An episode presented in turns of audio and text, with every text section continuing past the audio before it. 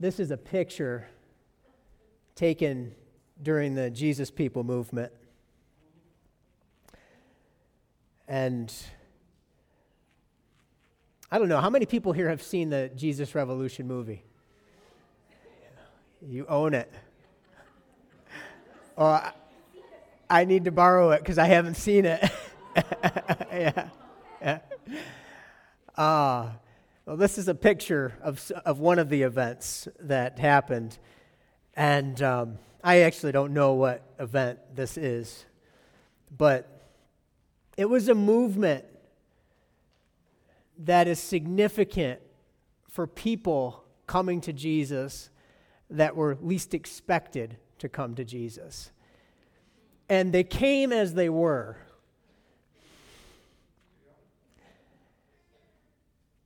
They came with their smelly clothes and their dirty feet into churches. And some people did not like it. But they had an encounter with the living Christ.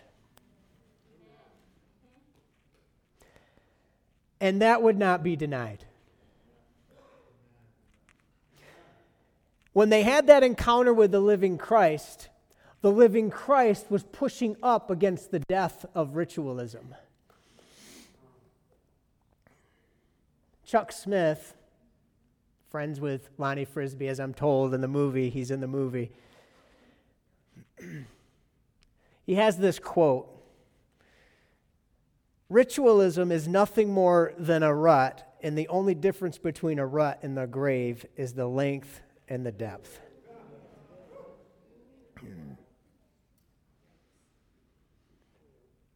when I was four years old, a month after Pastor Paul founded this church, October 31st, 1981, Halloween night, I was having a conversation with my mom. And apparently, the foolishness of the preaching, that's what the Word of God says, the foolishness of the preaching of my father had stirred me in such a way to ask certain questions of my mother that evening. We were making the bed. I was on one side of the bed, she was on the other side of the bed. We're making her bed together, and I'm asking her questions. And one of the questions is, Mom, why don't we celebrate Halloween? Whether you celebrate Halloween or not, I'll leave that up to you. But I was asking her this question. And she scared me to death.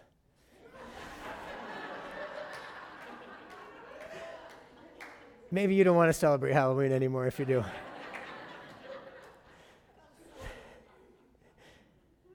I learned about demons and the reality of Satan, and I was scared. I remember it. The fear marked into my psyche so deeply that I remember vividly where I was standing at four years old. Because what happened next also is marked in my memory. She told me about the living Christ. And at four years old, I had an encounter, not with words on a page, not with the script of Scripture, but with the real and living Christ before I could even read. I remember the peace. And then I began to grow more and more through my years as the terror of the nursery, or so I was referred to as. It wasn't a complete work, but he did, he did author the work. He who began a good work will be faithful to complete it. We all need an encounter with the living Christ. When these people got saved, the Jesus people movement, not a lot of them knew the scripture. but they did have an encounter with the living Christ that changed their hearts. Like me, and probably like most of us, if not all of us, before we could understand the words on the page of the Bible And it is the living Word of God. But it doesn't get anchored in life until we have that encounter with the living Christ. His life in us turns our hearts on in such a way that all of a sudden those words on the page start to move. They start to go into our hearts in a way that confirms the newness that He's given us, the real and consistent peace that He's given us, the faith, and most importantly, the love. He pours in our hearts in such a way that turns our hearts on when we encounter Him. That said, I'm going to show you a lot of Scripture today, as much as the Holy Spirit permits. I want to remind us that all Scripture is inspired by God. The Greek word for that is theanu stas. It's two words put together. God breathed. The living God breathes in 40 authors to write the scriptures. And they have one common thread throughout the whole 1500 years of the authorship the living Christ. Through it all, Old and New Testament, Hebrews 13 tells us he's the same, Jesus Christ, yesterday, today, and forever. Holy Spirit, give us ears to hear, eyes to see, hearts to receive everything you want us to. We bless all that you're doing in our midst. Let's begin our journey.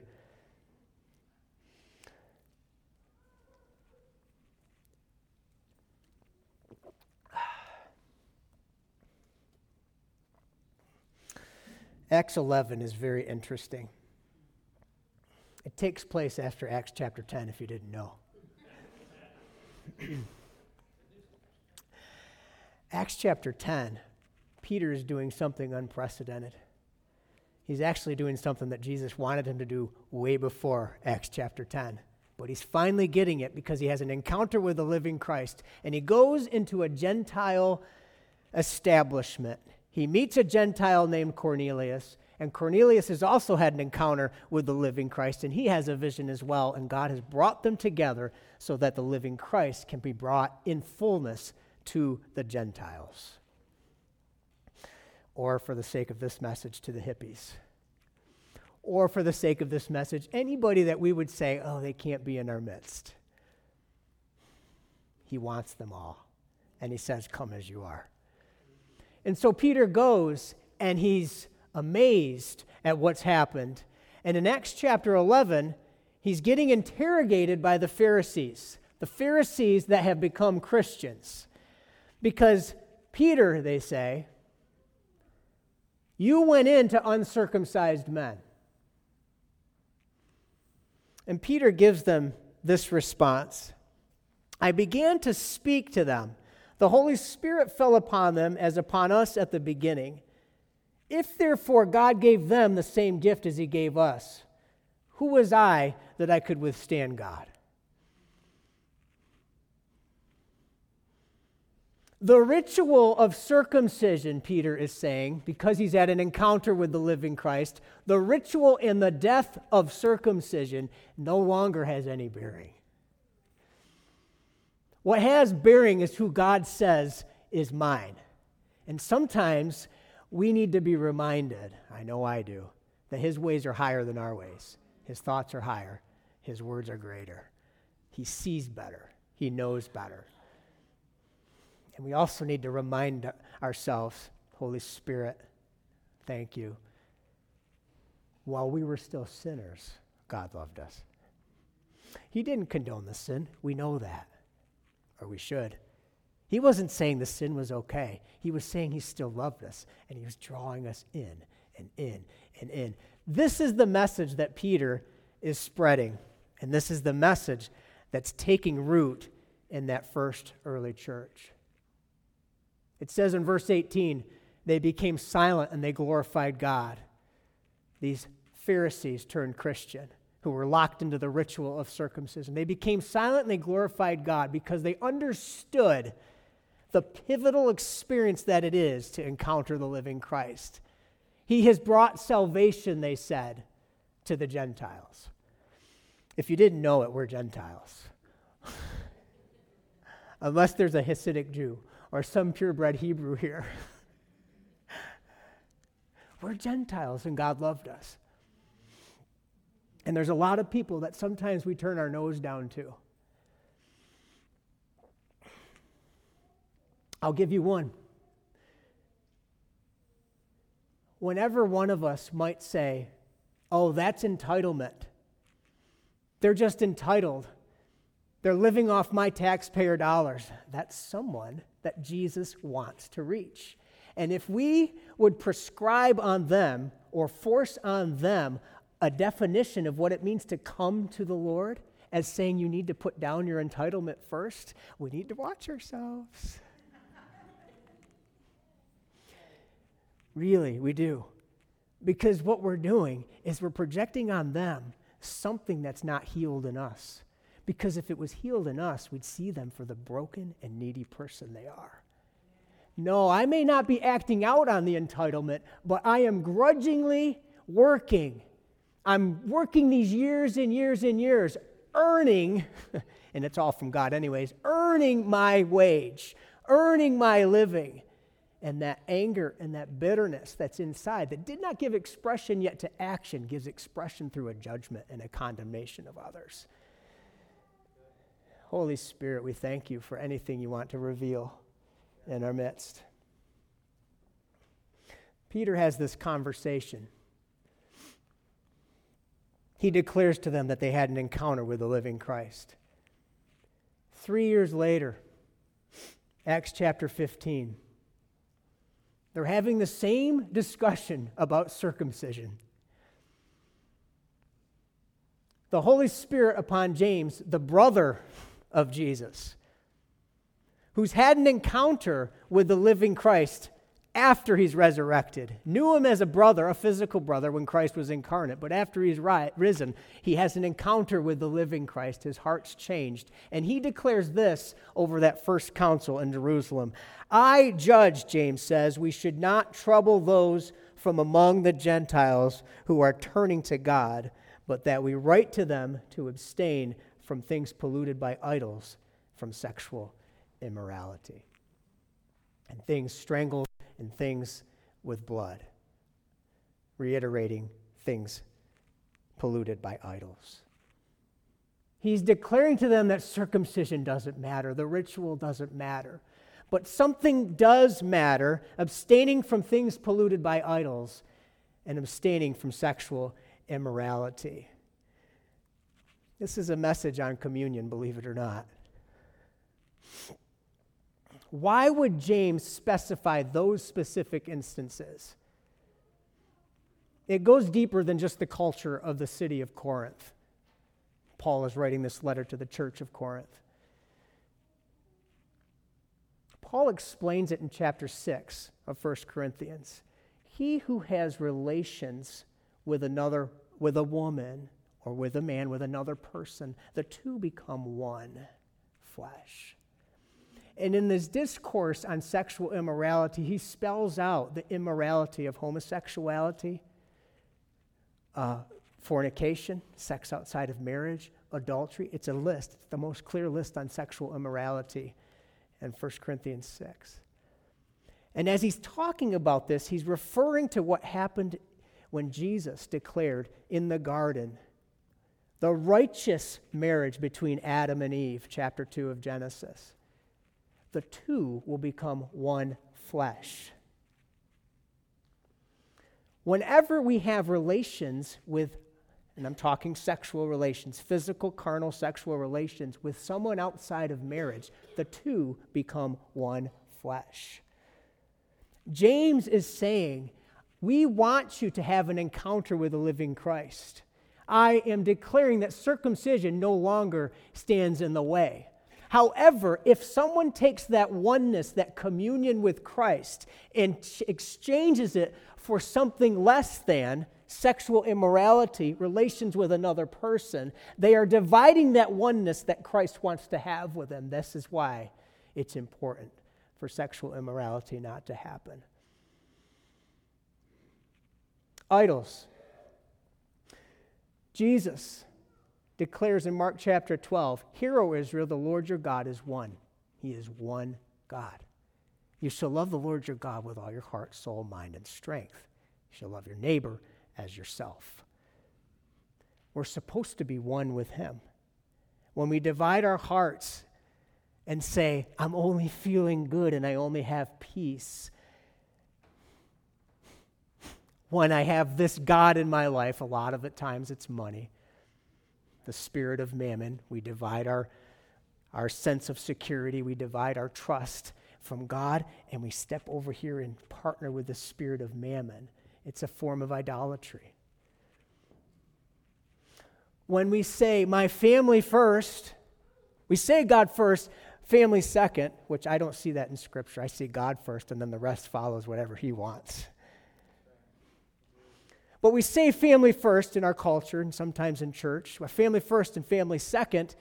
And all the while, when we act out, we're saying, oh, I can't do this because I have this obligation with my family. I can't do this because I have this obligation with my family.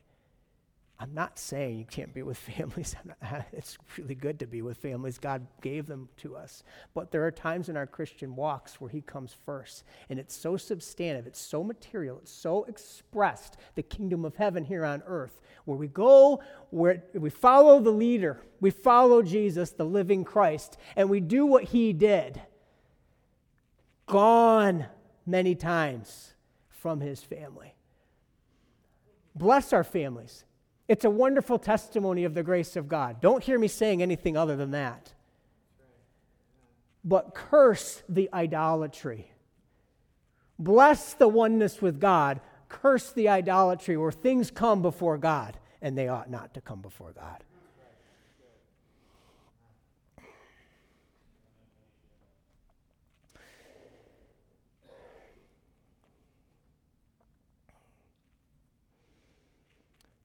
The link between Acts 15 and communion, I'm going to attempt to communicate that.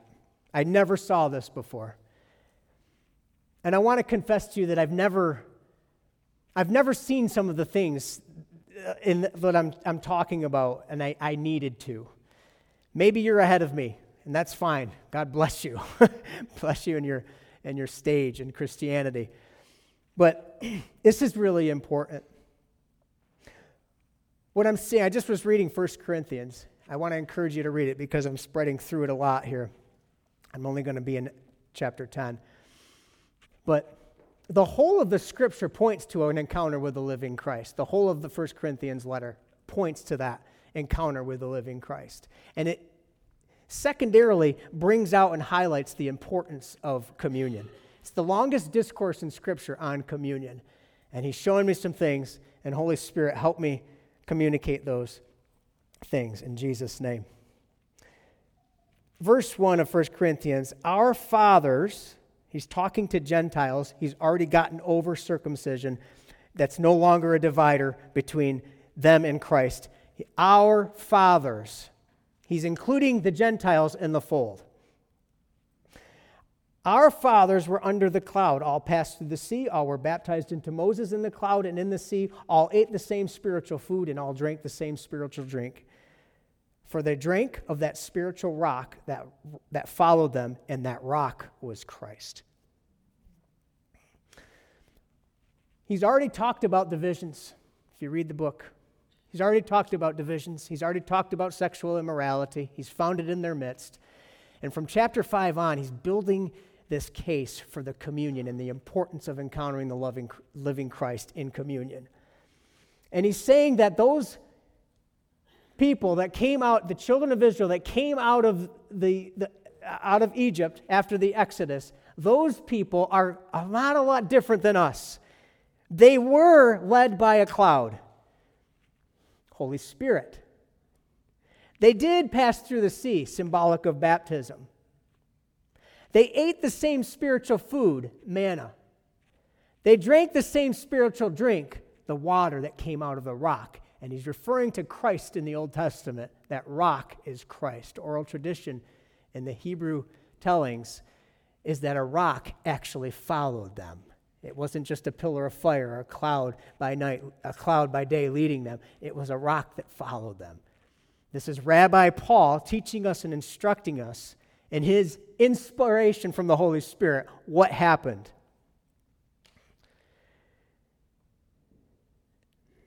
Here's the connection with Acts 15. These things became our examples, to the intent that we should not lust after evil things as they also lusted. And do not become idolaters as some of them, nor let us commit sexual immorality as some of them did. You see the connection? This book, 1 Corinthians, is written before the Gospels. 53, 54 AD. Before the recordings of Scripture of what Jesus did at the Last Supper, Paul is writing this. And he's going off from James, the earliest book written in the Scripture. And James is saying, hang on to this. Avoid sexual immorality, avoid idolatry. And here Paul is espousing the same thing. Stay away from that stuff. And he's going to tell us why in verse 20. I do not want you to fellowship with demons. You cannot drink the cup of the Lord and the cup of demons. You cannot partake of the Lord's table and of the table of demons. Or do we provoke the Lord to jealousy? Are we stronger than He? That word fellowship is the same word we just read in the earlier verses of 1 Corinthians 10 communion. I never saw that before. It's the Greek word koinonia, interpreted as communion earlier and translated fellowship here. But what Paul is explaining is there are two tables there's a table with demons, and there's a table that's the Lord's. And you can't partake at both. You can't have communion with both. I either love God and am loyal to Him with all my heart, or I love the spirit of mammon. I love money. I either love God with all my heart, or I love my family. You can't do both. All that is in the world, John, Jesus' beloved disciple, all that is in the world is the lust of the flesh, the lust of the eyes, and the pride of life. All of those things originated in Genesis 3. When Eve and Adam ate, there's a significance with what we eat, what we drink. When they ate, their eyes were opened. Jesus on the road to Emmaus encounters two disciples, and they don't know it's him until they partake. He gives them the bread, he breaks them the bread, he's having communion with them, and then their eyes are open and they know that it's him. This communion that we have with the Lord is a big deal. And I'm confessing to you, I am learning that. It's welling up inside of me like it never has. He wants us to be one with Him. It's, exciting to encounter the living Christ, the very way that He said we could. We call it a sacrament, but that term is so often abused. I've abused it. Maybe you haven't. It's, it's, you think of sacrament, and, and maybe uh, if you're like me, you've thought about it as a ritual. But what, it, what this, the term sacrament actually means is an avenue, a conduit through which Jesus reveals himself. Are you with me? I am blowing through some of this, and I encourage you do what I do. Imitate me as I imitate Christ. Listen to things again. Go through them again if you're missing something. Jesus is the source of life. He's not just a resource that we go to, I need this, I need this, I need this. He's the source of everything. The spirit of life in Christ Jesus sets me free from the law of sin and death the things that afflict my soul, the things that afflict my spirit, the things that afflict my body. The spirit of the living Christ sets me free. It's the same spirit that rose Jesus from the dead. We encounter that when we have communion with him.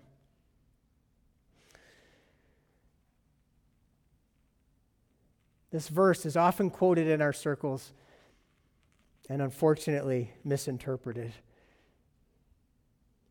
No temptation has overtaken you except such as is common to man.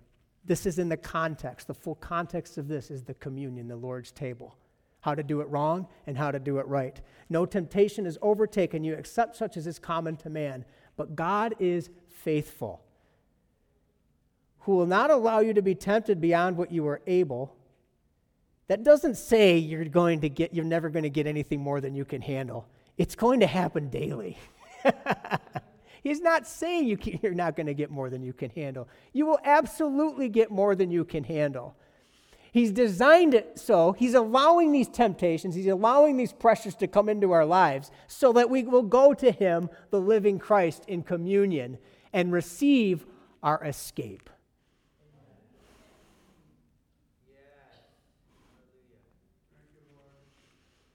It's not a know how podcast a step by step, flashy sermon that someone puts forth, or a teaching, or a catchy phrase that we hear on the radio. It's not Pastor Josh speaking, although he is in my words, I believe it. He's in the words you share with me, and we share with each other. The source is the living Christ, the source is Jesus. That's the way of escape.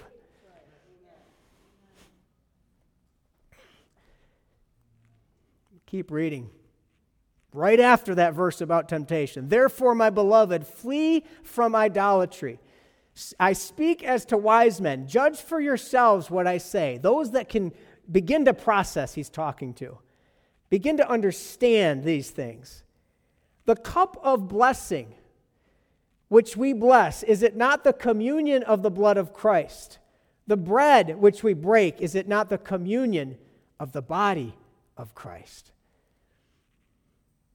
To take that verse in its proper context, we have to understand when we face temptation, He is calling us to be one with Him in it. And therein is the escape. His body broken so that mine doesn't have to be. His blood spilled out, the life source spilled out, so that I can receive His life. We so often go through these cycles. I'm in a valley again. I'm in the hill again. I'm in the valley again on the same issues. I thought I had forgiven my sister. I thought I had forgiven my brother. And there it is again. No temptation, the temptation to hold a grudge against somebody, to hold bitterness against somebody, no temptation has overtaken you except such as common to man. But God has provided the way of escape. When we find ourselves in those cycles, here I go again, I'm looking at stuff I shouldn't be looking at. It's having an encounter and a oneness with Christ that He wants.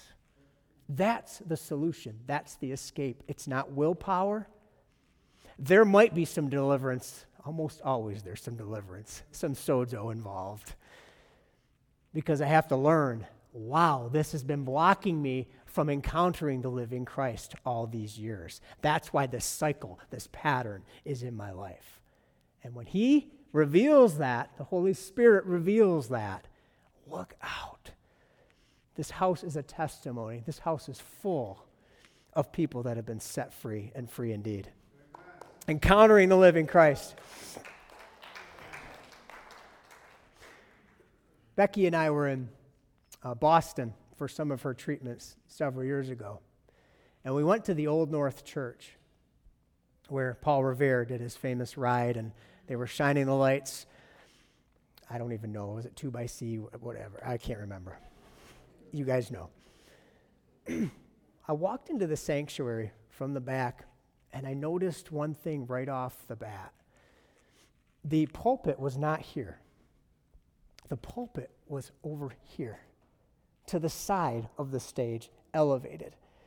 What was right in the center was the Lord's table.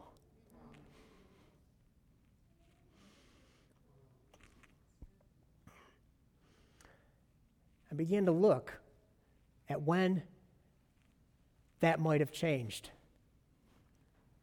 It was in recent years, in recent history. This became the center. And that that the Lord's table began, was put to the side. I don't know that we can do it in our current church. Maybe with an addition we can. We've got a lot going on, more people coming. But it is rightly fitting, it's proper to let the Lord be the center. And in our hearts, He is the center of this place. It, he is. He is the center of this place.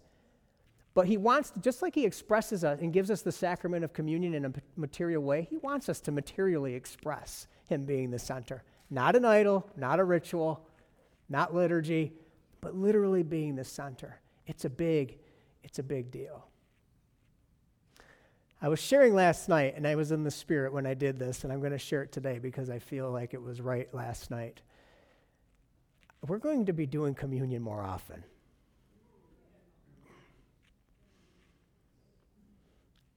He wants people that we don't expect to come through those doors. And the number one thing they need is to encounter Jesus. Not a religious ceremony, but a life bringing ceremony where they remember, or they're brought into an experience with the living Christ as they remember and they encounter his body being broken for them and his blood spilled. Let me show you one more verse.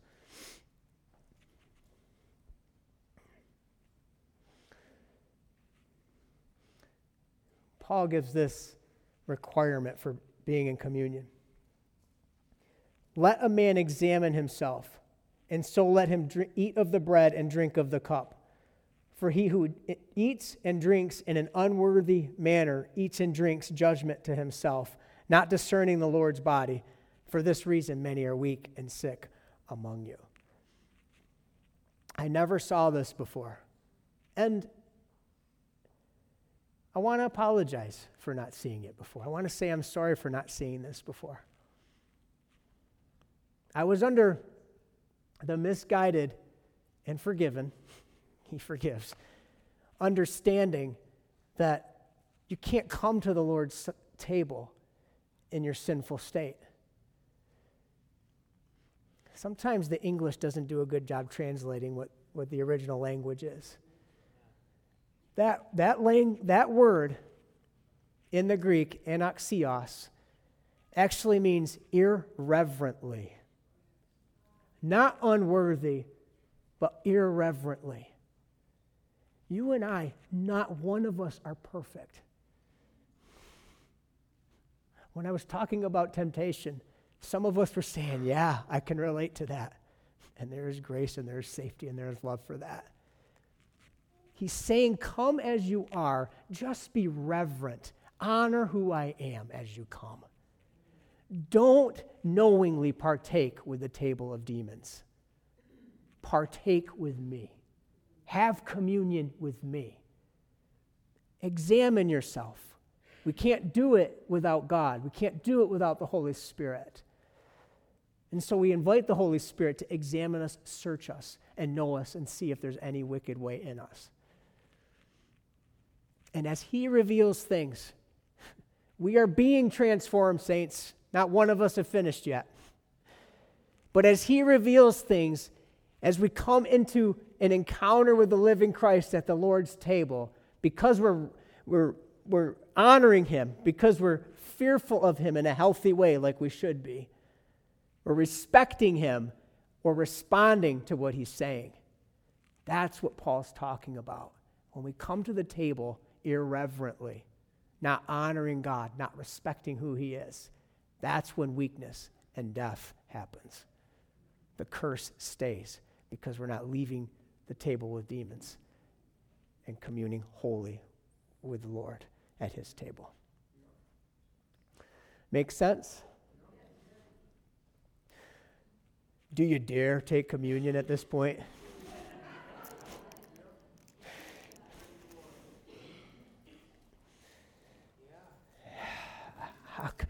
Really, honestly, how can you dare not to?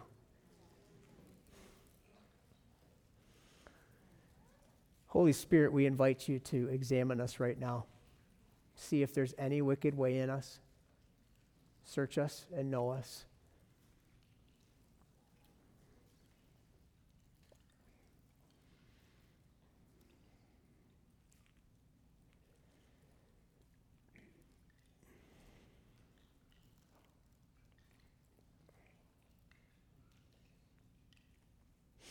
Jesus, we thank you for your body broken. Your body broken for us, made away so that we can be separated from the table of demons and divided completely to you. We repent for the lies that you've revealed in these moments that we've been partnering with. We repent for those lies. We turn from them. We turn to you, Jesus. We sever by the authority and the power of Jesus. We sever any partnership with the demonic. Saints of God, that is a proof text. Verses 20 and 21 of 1 Corinthians 10. It's a proof text that Christians can have demons. He's talking to Christians. Not saying you're possessed, not saying you're under control, but you may be under the influence. I may be under the influence. And as the Holy Spirit reveals, we let go of it. We turn from it, and there's an exchange. So we say no. We say no to the table of demons, and we say yes to the Lord's table that table that is the avenue through which we encounter you as the living Christ. We thank you for your body broken for us, making it possible, and we partake together.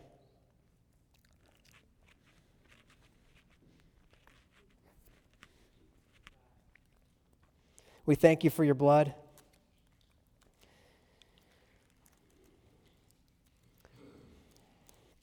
You said, Jesus, this blood is the new covenant.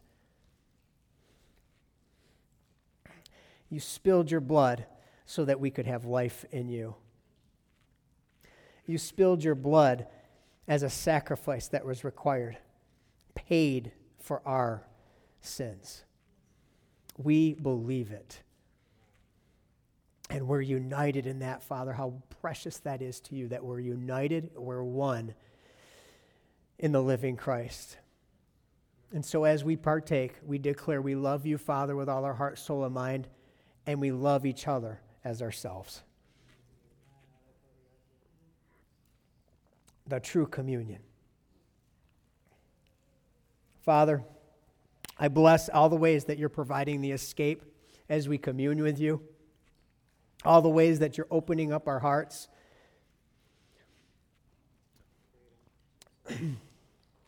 to the things that should be opened up. He who the Son sets free is free indeed. As you stand to your feet, I want to remind you these are the last words recorded by John at the farewell discourse when he's the night he's betrayed. John 16, verse 33. He's spoken this whole Beautiful passage, beautiful living words to the disciples. And he says, These things I have spoken to you, that in me you may have peace. In this world you're going to have tribulation, but be of good cheer. I have overcome the world. You cannot overcome without him. Aren't you happy? Aren't you happy that he's inside of us? That he's here in our midst? And that we can be with him in communion and walk in that victory. Thanks be to God who gives us the victory through Jesus Christ. Amen. Bless you, bless you, bless you. If you would like prayer for anything, anything, just come forward. We'd love to pray for you. Bless you.